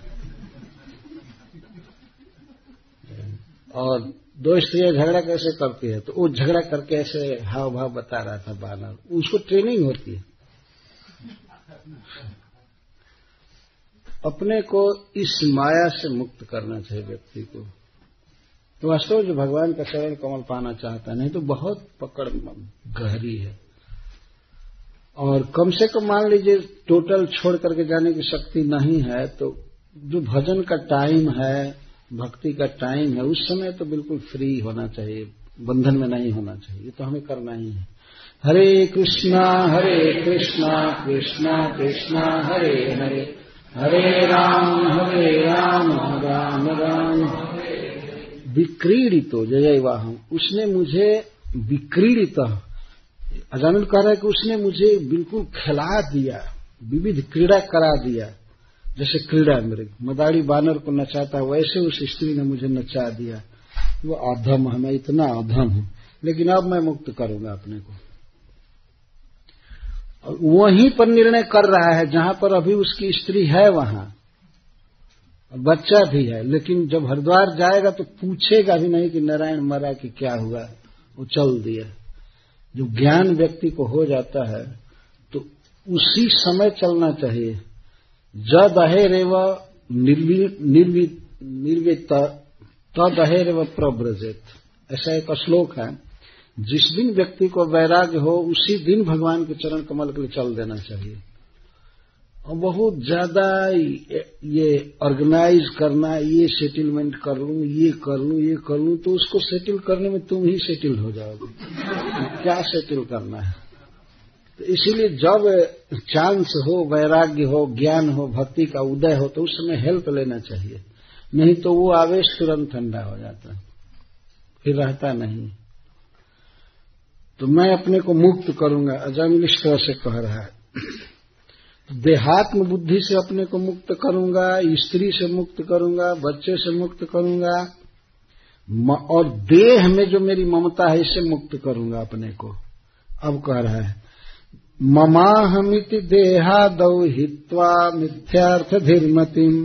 धास्य मनो भगवती शुद्धम तत्कीर्तनादि भी देहादौ, देह में और देह के संबंधी पदार्थों में और लोगों में जो मम और अहम की जो मेरी भावना है, इसको मैं हित्वा त्याग दूँगा। अब मैं त्याग, मैं देह को मैं नहीं मानूँगा और देह के संबंधियों को मेरा नहीं मानूँगा। अब ज्ञान हो गया पूरा पूरा। और मम अहम इति, यही सबसे बड़ी माया है ना कि व्यक्ति देह को मैं मानता है और देह के अनुबंधी पदार्थों को मेरा मानता है। ये मेरे हैं और ये मैं हूँ। तो मैं इस भावना को छोड़ दूँगा। तो कैसे छोड़ेंगे? अमिथ्यार्थ धी अमिथ्या अर्थ का अर्थ सत्य। जो सत्य है, ऐसी वस्तु में मैं मन लगाऊँगा। मेरी बुद्धि इस निश्चय पर पहुँच चुकी है कि मैं भगवान का नित्य दास हूँ। और इसी स्थिति में मेरी बुद्धि रहेगी। इसको कहते हैं अमिथ्यार्थ भी अर्थात सत्य भी। मैं सत्य बात में अपनी बुद्धि को लगाऊँगा और अपने मन को भग, भगवती मन को भगवान में लगाऊँगा। देह और देह के संबंधी पदार्थों से मन को हटाकर अहम अहम मम निकाल करके सत्य में बुद्धि को अस्थिर करके अपने मन को मैं भगवान में लगाऊँगा। तो इस पर प्रश्न किया जाएगा इतना तुम्हारा शुद्ध मन है कि भगवान में लगा दोगे? कैसे लगाओगे? भगवान में तो शुद्ध मन लगता है, ऐसा अशुद्ध मन लगता नहीं है। तब कहते शुद्धम तत्कीर्तनादि भी मैं कीर्तन आदि करूँगा, भगवान का श्रवण कीर्तन करूँगा, इससे मेरा मन शुद्ध हो जाएगा और भगवान में लगा दूँगा। जो मन अब तक वेश्या में लगा था, संसार में लगा था, देह गेह में लगा था, उसको कह रहे मैं भगवान में लगा करके रहूँगा।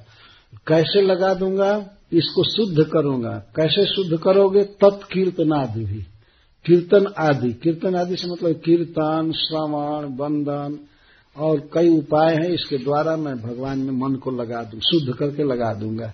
ये है ठोस निर्णय जीव का। अब तक मेरा मन विषयों का चिंतन करता रहा है, अब मैं भगवान में लगाऊँगा। भगवान में लगाने का मतलब है भगवान के सुंदर रूप का, लीला का, गुण का चिंतन करूँगा। मेरा मन आनंदित हो जाएगा।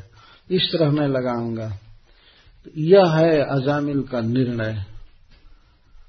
बहुत सुंदर निर्णय है। श्रीमद भागवतम की सुनने की जो महिमा है, वो इसीलिए है कि इसके द्वारा बहुत प्रेरणा भी मिलती है जीव को। ऐसे करना है। नहीं तो जीवन के अंतिम स्थिति में पहुँचा हुआ व्यक्ति इतना आसक्त और इतना अच्छा निर्णय कर सकता है। लेकिन भगवान की कृपा हुई है, उसे चांस दिया गया है। जैसे अजामिल को चांस दिया गया, वैसे वास्तव में हम सबको चांस दिया गया है। तो कम चांस नहीं है।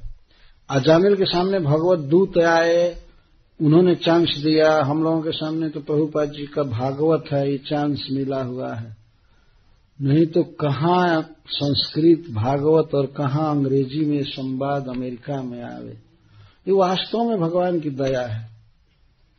ये बहुत बड़ी सहायता हम तो समझते हैं अजामिल से ज़्यादा अनुग्रह है इन जीवों पर। वो तो मरते समय अठासी वर्ष में वो अनुग्रह प्राप्त किया।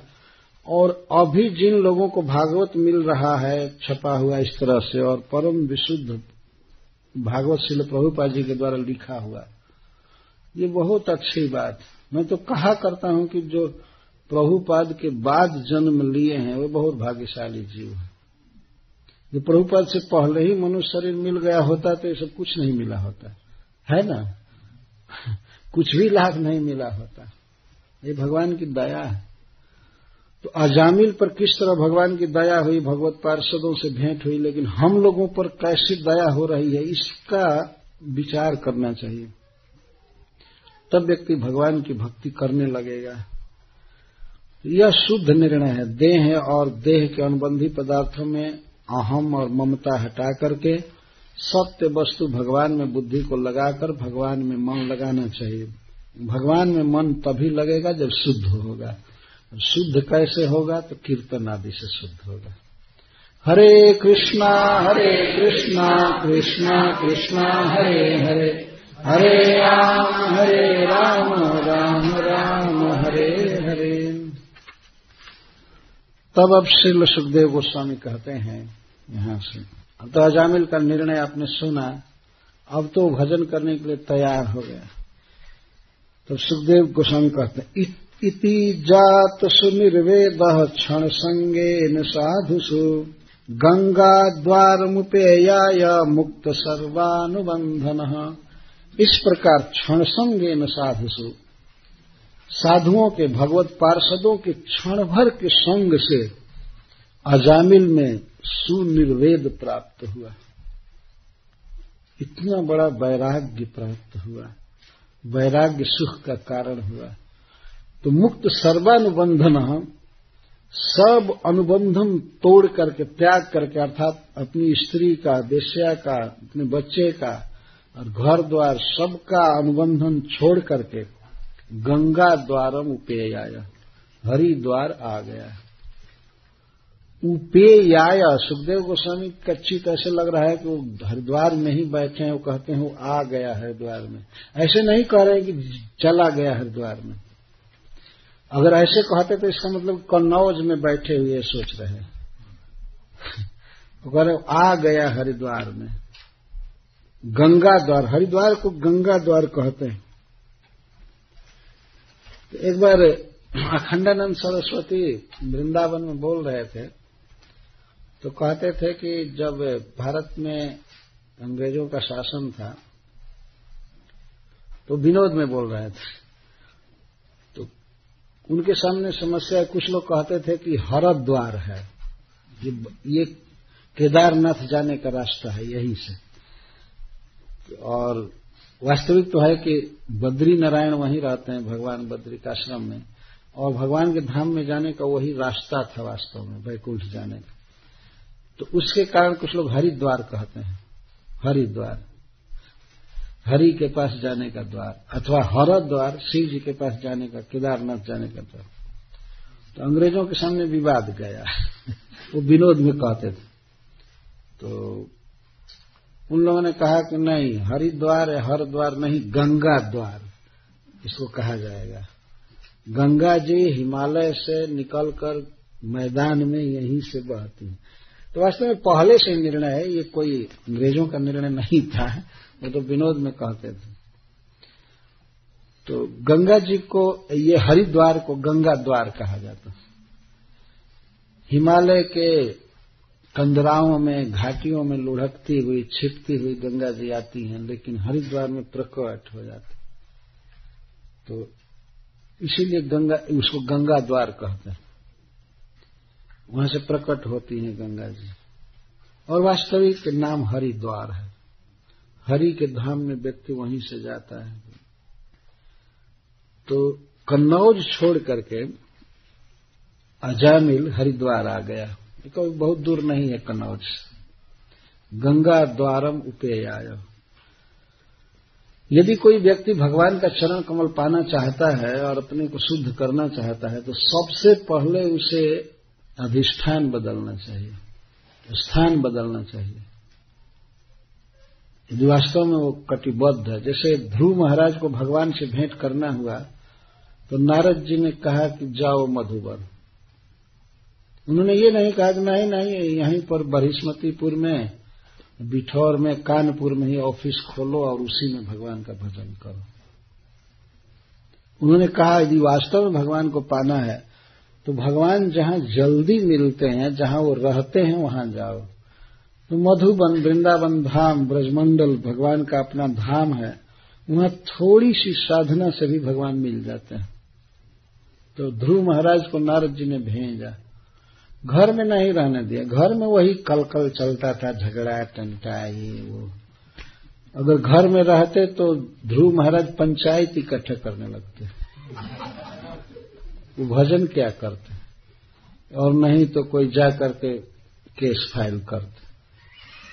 केस क्या कर सकते थे? जब बाप ही विरुद्ध था तो क्या करते?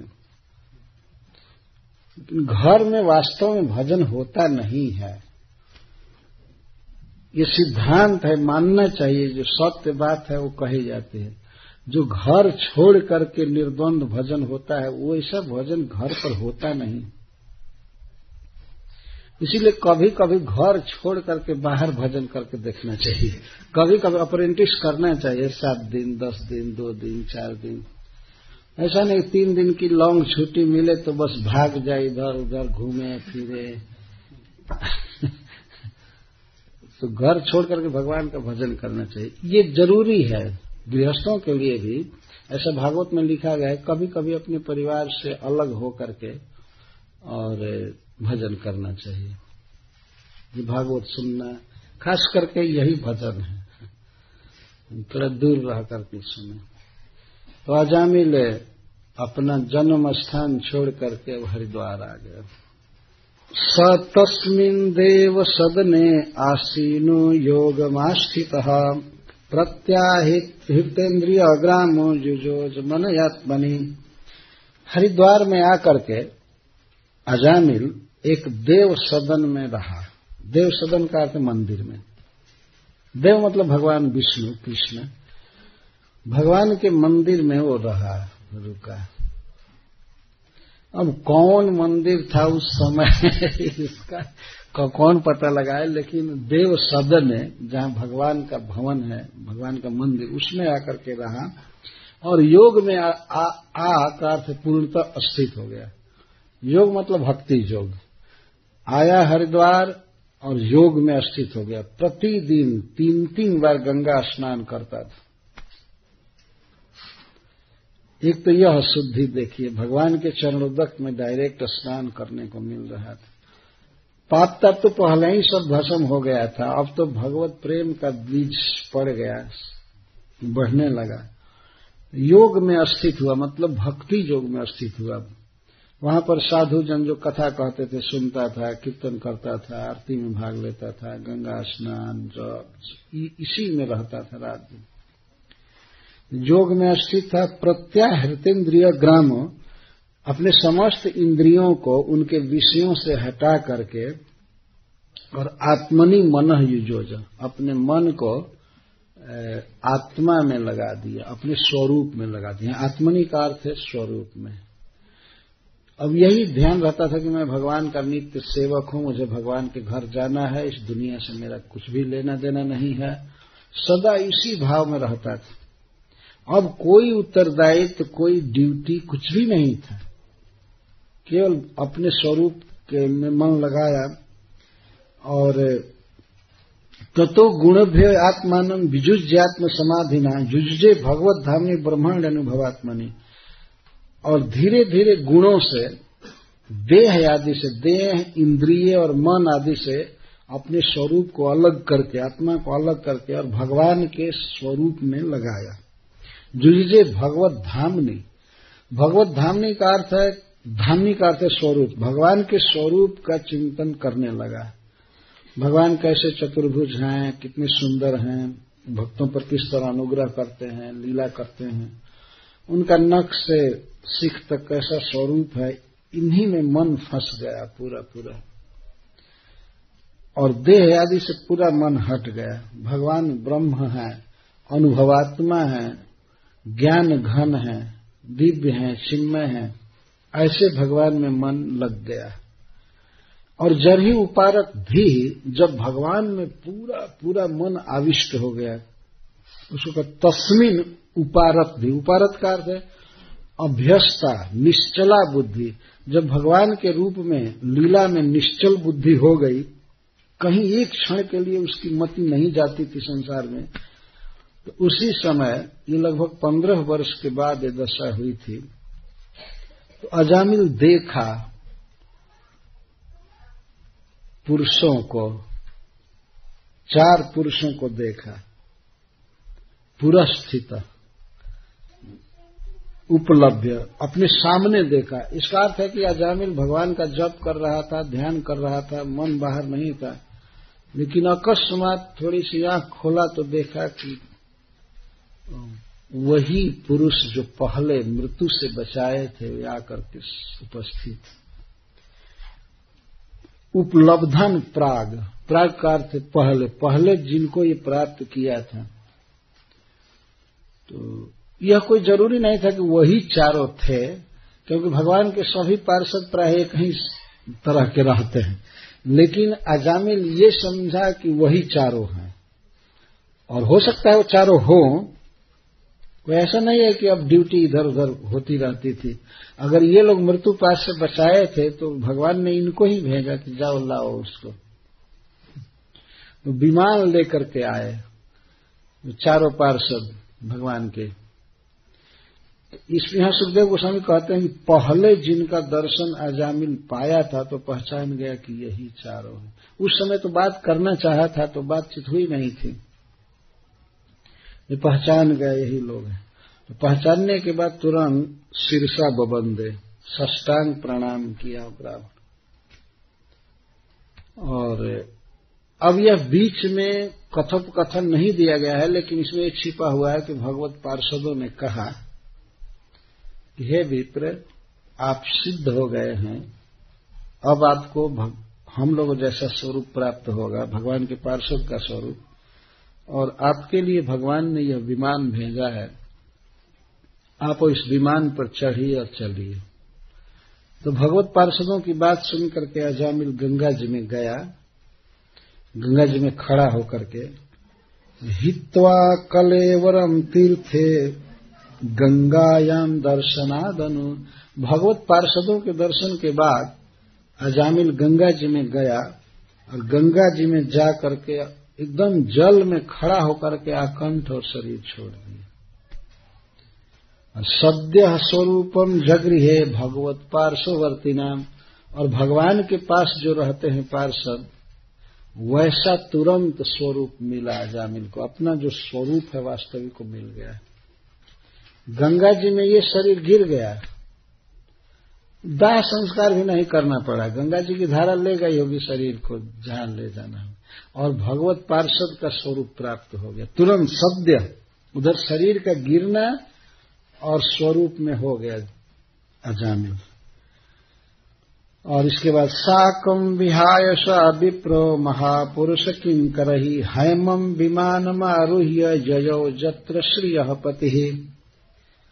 तो वह विप्र, अजामिल, महापुरुष किंकर साकम भगवान के पार्षदों के साथ विहाय सा, आकाश मार्ग से अर्थात विमान से हेमम विमान मार्ग, सोने के विमान पर चढ़कर जहाँ श्रीपति रहते हैं, भगवान विष्णु रहते हैं, वहाँ चला गया। जयो चला गया जत्र श्रिय पति। हरे कृष्णा हरे कृष्णा कृष्णा कृष्णा, हरे हरे।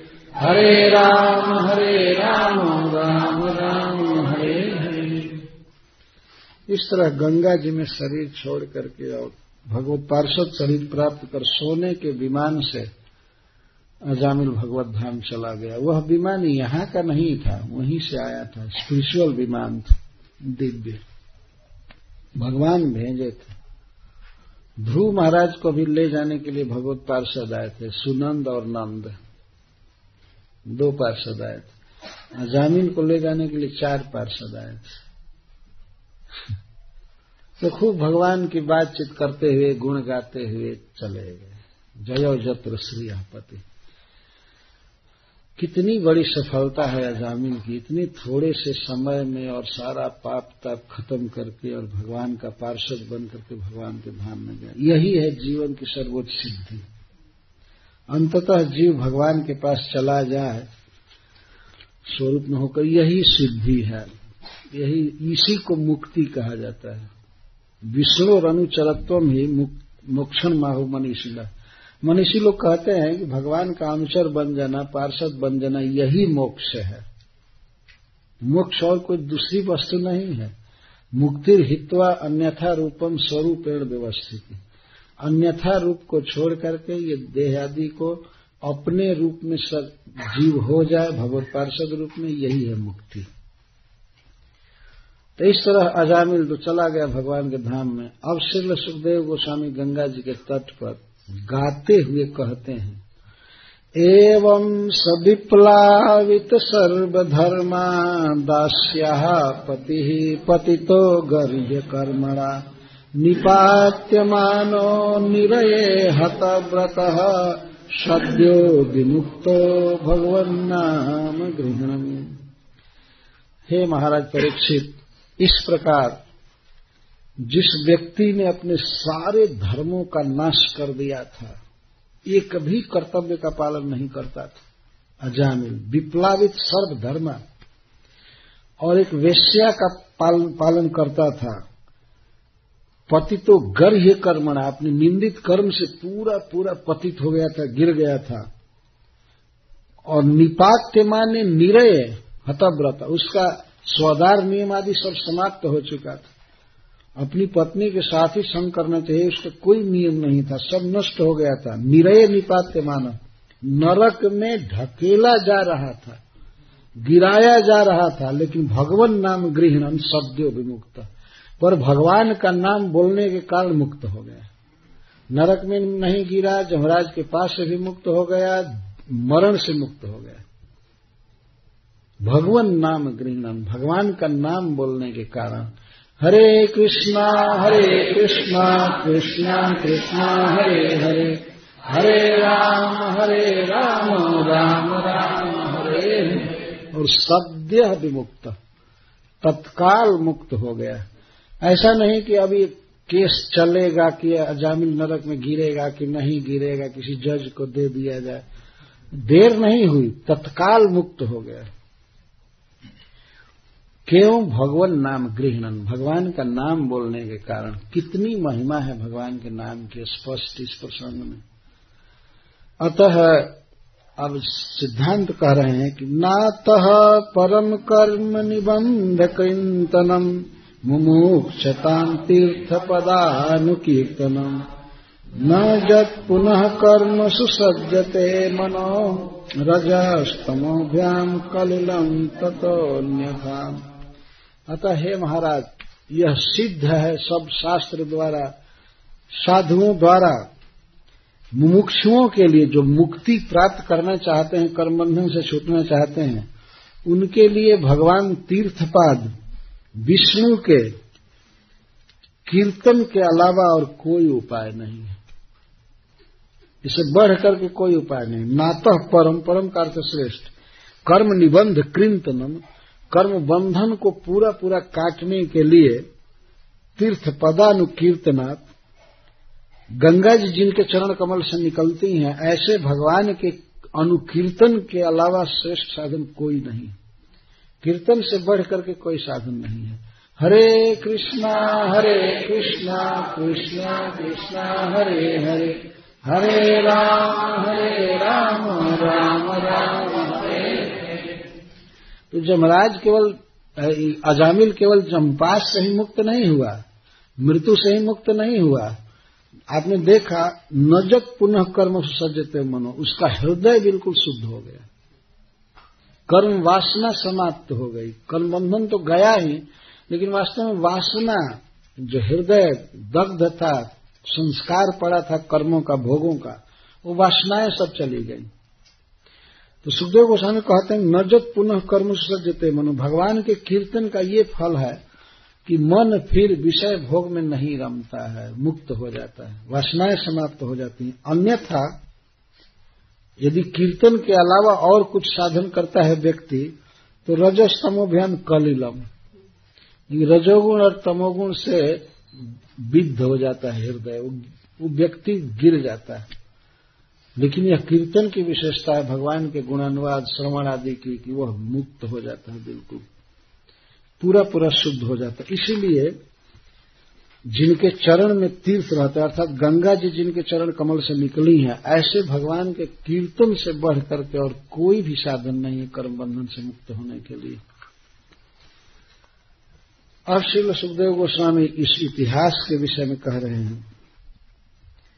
येनम् परमम् गुह्यम् इतिहासम अघापहम् श्रृणुयात् श्रद्धया युक्त, यश्च भक्त्यानुकीर्तये न वै स नरकम् जाति नेक्षितो जनकिङ्करैः जदप्यमङ्गलो मर्त्यो विष्णुलोके महीयते।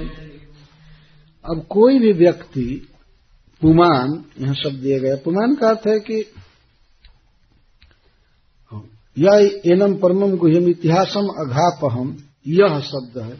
कोई भी व्यक्ति, इसमें वर्ण आश्रम, जाति आदि का कोई विभाग नहीं है। कोई भी व्यक्ति इस परम पवित्र रहस्यमय इतिहास को सुनता है श्रद्धा के साथ, श्रृणुया, श्रद्धया और भक्त्या अनुकीर्त जो व्यक्ति श्रद्धा से सुनता है कि वास्तव में सच्चा इतिहास है और भगवान के नाम की महिमा वास्तव में ऐसी है, इसको मान करके जो सुनता है और जो व्यक्ति भक्ति पूर्वक इसका वर्णन करता है, कीर्तन करता है वह कभी भी नरक नहीं जा सकता। नवैश्वर नरकम जाती। वो नरक नहीं जा सकता है और यहाँ तक कि जमराज के दूत उसके पास नहीं आ सकते हैं। अरे मान लीजिए नरक में ना जाए, लेकिन आकर के रस्सी बाँध सकते हैं क्या? ऐसा मान लीजिए किसी को शंका हो कि अजामिल जैसे आकर के बांधेंगे।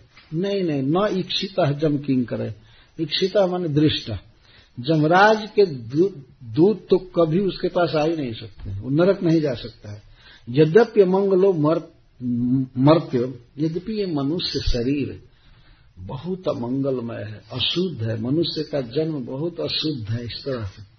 लेकिन फिर भी इस इतिहास को कोई व्यक्ति सुनता है श्रद्धा से और भक्ति से इसका वर्णन करता है तो विष्णु लोके महीयते।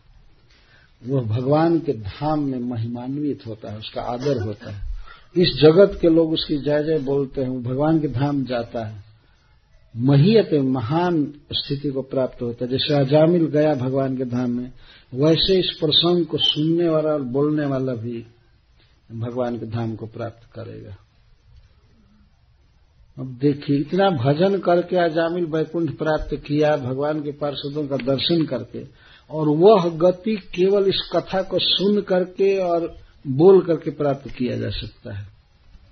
हरे कृष्णा हरे कृष्णा कृष्णा कृष्णा, हरे हरे। हरे राम हरे राम राम राम किसी व्यक्ति को कभी शंका नहीं करनी चाहिए कि यह इतिहास नहीं है, सत्य घटना नहीं, बिल्कुल सत्य है।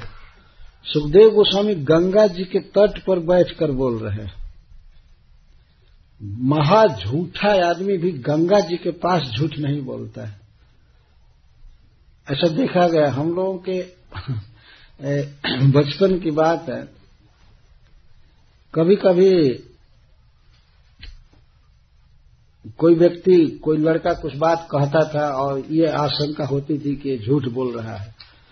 तो हम लोग कहते थे गंगा जी की तरफ़ हाथ उठाकर बोलो तो, तो गंगा जी ऊपर भी हैं और वैसे हमारे गाँव से गंगा जी ठीक उत्तर पड़ती है। लेकिन गंगा ऊपर हाथ उठा करके कहो तो गंगा जी की तरफ़, गंगा जी की तीन धाराएँ हैं, एक स्वर्ग में, एक पृथ्वी पर पताल में। तो वो व्यक्ति अगर झूठ बोलना होता था तो कभी नहीं हाथ उठाता था। गंगा जी की तरफ़ हाथ नहीं उठाता। छोटा बच्चे की बात कह रहा। नहीं नहीं उठाएँगे। दो जगह हाथ उठवाया जाता था। ये तो गंगा जी की तरफ़ हाथ उठाओ या छाती पर हाथ रखकर बोलो तो क्योंकि यहाँ भगवान रहते हैं। चाहे हम हृदय सन्निविष्ट। तो वो व्यक्ति भगवान को छू करके नहीं बोल सकता था झूठा। यह नहीं बोलेंगे। और ऐसा हमने देखा है, बच्चे ऐसे हाथ कर, नहीं। ये बात है। झूठ बोलता है तो यहाँ हाथ करके नहीं बोलता। तो गंगा जी के तट पर सुखदेव गोस्वामी बैठ करके बोल रहे हैं। यह इतिहास है, सत्य घटना है। अब उपसंहार करते हुए कहते हैं, म्रियमाणो हरेर्नाम गृणन पुत्रोपचारितम अजामिलोप्य गाधाम किमुत श्रद्धया गृणन। अरे मरते समय, अशुद्ध अवस्था में, बेहोश अवस्था में, और पुत्र का नाम लिया नारायण। कोई श्रद्धा नहीं थी भगवान के नाम में। तो ऐसा महापापी और जामिल भी जब भगवान के धाम में गया तो फिर जो लोग श्रद्धा से भगवान का नाम जपते हैं, भगवान की महिमा को जान करके, नाम की महिमा को जान करके कि हमारा उद्धार करेगा, हमको